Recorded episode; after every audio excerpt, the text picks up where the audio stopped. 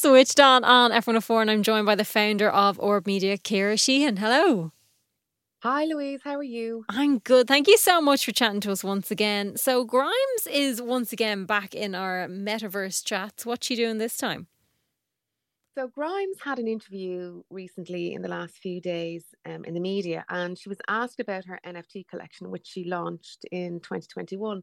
And very casually in the conversation, she dropped in that she earned more money from her NFT collection in 20 minutes than she had earned in her music career, which spans five studio albums. That is quite so scary. That, yes. It, is it scary or is it amazing? I think it's kind of worrying that our music industry is kind of at that point where it's not able to generate that anymore. It is very sad to think that an artist like that, who's based in the States, over five studio albums, clearly didn't gross six million mm-hmm. over those five albums as she did in 20 minutes from two NFT drops. Do we think though with the NFTs that ha- more has come into play than kind of who she is and, and what her job is? So I think there's a big conversation to be had around positioning, branding, mm-hmm. awareness, and monetization. And I think she's been in a very fortunate position in the fact that she has a well recognized relationship with Elon Musk mm-hmm. and that she has her own AI platform. And, you know, that positioning has paid off very well. I'm not sure if another artist from another part of the world came and dropped a couple of NFTs over 20 minutes that they would reap the same rewards. Yeah, because I kind of feel like she's been, out of most artists, she's been one that's kind of been in it and been trying to get involved in it and encouraging people to get involved in it with her. And I sort of feel like that she's kind of placed herself in a good position to get good NFT sales. Yeah, it's definitely clever positioning without a doubt. Like for me, I had a look at the NFTs and they are beautiful. They're kind of like mythology, science mm-hmm. fiction, fantasy. There's lots of cherubs and angels and wings, and the music is stunning. So, in terms of the visual art and the ownership, it is really good. Um, and in terms of the industry and giving artists ownership, the messaging is really strong.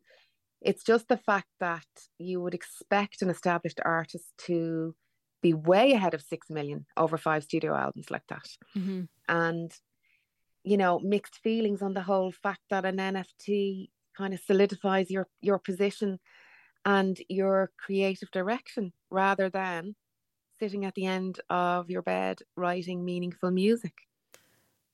I 100% agree. The only thing is, I suppose, for me, is I would have only heard about her in the last couple of years. So I do wonder if maybe with her music, she was still what you'd consider an like um, an up and coming artist. I think it's all about scale, isn't it? Mm. She hasn't, she didn't have the bandwidth or the scale to make more than six million in f- over five albums. Yeah. Whereas her positioning alongside the father of her children has given her that access to scale. I think that kind of almost in like brings us into a bigger conversation about the music industry and how streaming has kind of affected it and affected sales of music and how much artists are actually making on it. Yeah, it is extremely sad, and it kind of reminds me of the Mastercard uh, Music Accelerator, yeah. where they took which I started, uh, I joined, not that I'm an artist, just to understand it, mm-hmm. where they are teaching artists about Web3 and how it can help them sustain their careers. And the more that I look at that program, the more I think it is really important that it shouldn't just, you shouldn't have to be married to Elon Musk yeah. or to have kids at Elon Musk to understand how NFTs can help you sustain your career. And they're kind of like, they're almost like, you know, a side hustle of your business to keep you in business as an artist. Do you think then, as an artist, you do need to be kind of at least stepping into that world a little bit?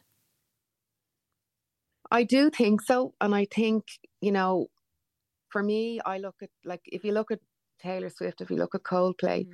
you know, if you look, is it going to take those artists to do like um, a super fan based NFT drop or NFT project in order for the smaller artists to come along and, and understand it? Or can we drive this awareness and this growth and this huge opportunity from the ground up. So, can we say to artists, listen, you really need to look at this Web3 community and how it can help you? Or do we have to wait for a Coldplay or a Taylor Swift mm. to do a project? I don't think we should have to. I think the whole ecosystem around artists and Web3, we should be helping that grow and helping that blossom because that's how the people who aren't, you know, going to sell out massive arenas and Croke Parks and massive stadiums in the US, that's how we keep them alive because not everybody wants, you know, the Grimes and the Taylor Swifts and the Coldplays. People want different music. Absolutely. If, yeah. It's, it's a way to really help artists establish themselves and to sustain their their lifestyle with music and web3 kind of combined together i have noticed though the artists and irish artists that have kind of stepped into that world don't call them nfts and they've been told not to call oh, them yeah. NFTs. That's right. Yeah. So there's the, the company in Australia. Actually, um, Noel Gallagher did one recently, and they called them That's digital right. pressings. Mm-hmm.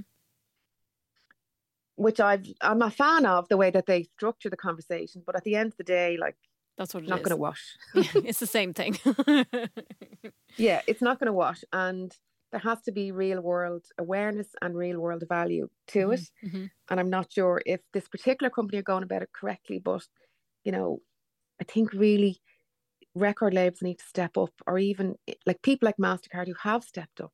We need to expand that out and it needs to be accessible. Like if I was in BIMM or I was in Ballyfermot or I was in a music college, I would be seriously looking at this whole Web3 ecosystem and thinking, how do we bring people into this?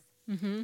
How do we educate them and make it accessible for them? Because it's all open source technology, it's all out there. Absolutely. And not rely on people like Grimes to a throwaway conversation in a in an interview where we're suddenly saying, "Oh my God, she made more in twenty minutes than she did in five studio albums." Yeah, without all the relevant information as well. She didn't really give us any kind of in depth info. So it is it is an interesting conversation. Also, it needs you know it also I suppose brings me back to the streaming as well, where we need to yeah. start buying music again. I suppose. And yeah, uh, do you know something? It it totally is, and I think people do buy a level of vinyl, but they're never going to go out and buy what they used to buy, like yeah. the good old days of CDs and cassettes. So maybe NFTs are the replacement for that. Maybe, yeah. And maybe we should look at an ecosystem to how we grow that and how we educate people and get that out there to everyone who has a smartphone. Yeah, that's actually a good idea. And then to move mm. on to VR headsets. Well, I always like a good story. I like a good social enterprise story and a tech for good story. And I found one during the week about a company who recently announced that they got a lot of funding. And they're based in the UK and they make these armbands that you can put on when you're doing a VR workout. And they simulate through electronic signaling, I think. Now, I might get the text slightly wrong. The resistance that you would normally have to weights. And it's a band that you put on your arm and it's got lots of different use cases um, within the exercise and disability environments. Mm-hmm. And they're currently looking for people to test it. Amazing. I kind of love yeah. the idea of this for people who may not be able to get to a gym. Yes. So the kind of their their marketing kind of goes around two things. Do you pay for a gym? Do you not like the gym? Is the gym too busy? So the solution is that you can put these armbands on and do your VR workout, but you need a VR headset as well. Excellent. it, it, seems and, like a lot that you'd need for for a workout. Well, it does. Like when you think of the old Nintendo Wii, you know, mm-hmm. um, do you remember when that came out? People were there and they played all kinds of competitive games and sports, and it was yeah. great at that time. Um, but with these particular armbands, they look really effective and I think they do have a role to play. I think this is just the beginning. But it's the fact that you have to put a VR headset on. Mm. And at the side of each VR headset, there's always a foam part mm-hmm. that sits into your face. And I sweat mm. when I lift weights. I'm not a, I'm, there's no way I'm a beefcake gym bunny, but I can't imagine doing the same thing with the VR headset on. With a headset on. But also, I, I do wonder as well if these shocks are going to get you the same benefits as lifting weight. Because you're told all the time how good lifting weight is for you. I just wonder if shocking your muscles is going to get you the same. Like, it might tighten them up. You see, you know, there's different beauty things that you can get that tightens things, everything up, but it mightn't necessarily, you know, give you any sort of strength from it. You'd wonder. I'd love to know a bit more. Well, I did ask the question, and to be fair to the company, I think that they can only assimilate those those results over time, and they Of are in course. beta mode. Yeah. But I would be I would be asking the same question. You know, will I wake up tomorrow with sore arms hmm where my muscle is is regenerating itself? hmm However, it is a really good social enterprise, and I can imagine people who've got brain injuries or disabilities would be really welcoming of this, and I think it would have a mass appeal. And again, it's kind of um, opens the door for, for people who mightn't have a choice. hundred percent, and it sounds like a good stepping stone for for for I suppose add-ons and and and being able to enhance it further on when obviously they know a bit more and understand exactly what it's doing to muscles. It might actually help a lot of people. Yeah, so like on the website, they refer to a virtual dumbbell. So you would hope that the monitoring and the data that comes back from those bands on your arms, Yeah. those haptics, Yeah, might might you know feed through to the next uh, iteration of it. yeah. Hopefully that would be good. Mm. So we'll just have to keep an eye on that one. But you will be back next week to to bring us more stories from the metaverse. I'll be back with more craziness. Yes. I love it. Ciara Sheahan, thank you so much. Thanks, Louise.